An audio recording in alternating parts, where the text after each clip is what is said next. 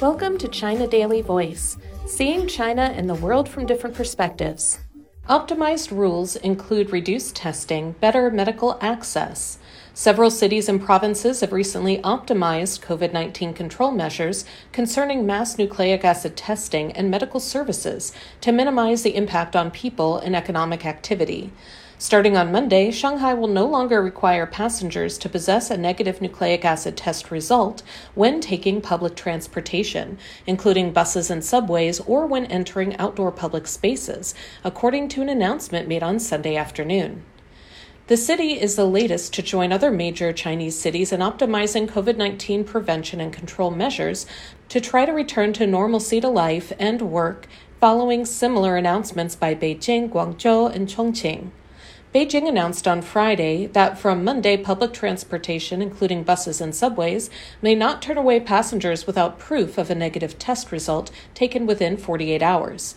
Certain groups, including the homebound, students studying online, infants, and those working from home, are exempt from mass screening for COVID 19 if they do not need to go out.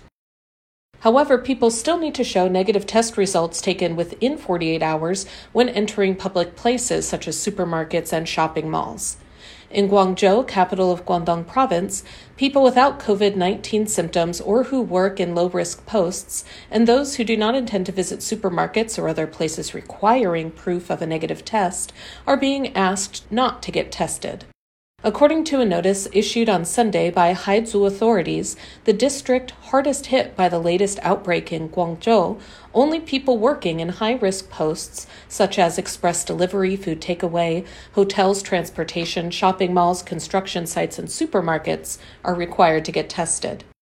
Several cities in Guangdong have also adjusted sampling strategies, with tests mainly targeting people in at risk posts or who work in key industries. In Zhuhai, residents are required to pay for any tests they need starting from Sunday, according to a notice issued by the local government.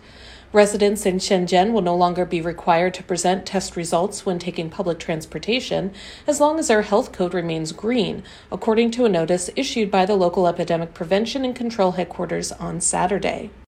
In Chongqing, residents of low risk areas do not need to be tested.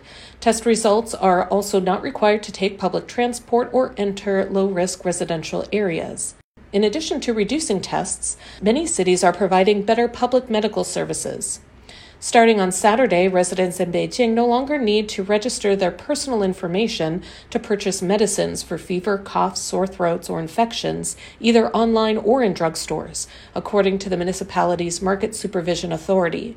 Guangzhou made a similar announcement several days earlier. On Thursday, the capital government made it clear that medical service providers in Beijing may not turn away patients without a negative nucleic acid test taken within 48 hours.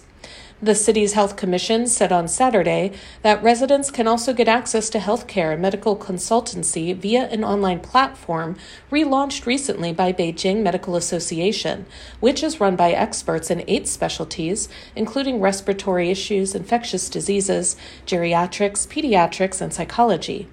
Beijing authorities have also mandated that makeshift hospitals ensure that patients are discharged safely, effectively, and in an orderly manner. The staff at makeshift hospitals will provide recovered patients with documentation to ensure they are readmitted by their residential communities. As control measures are relaxed, shopping malls and department stores in cities including Beijing, Chongqing, and Guangzhou have been gradually reopening, although most restaurants still only offer takeout service. The Grand Bazaar pedestrian street in Urumqi, capital of Xinjiang Uyghur Autonomous Region, and skiing resorts in the region also reopened on Sunday. That's all for today. This is Stephanie, and for more news and analysis, by the paper. Until next time.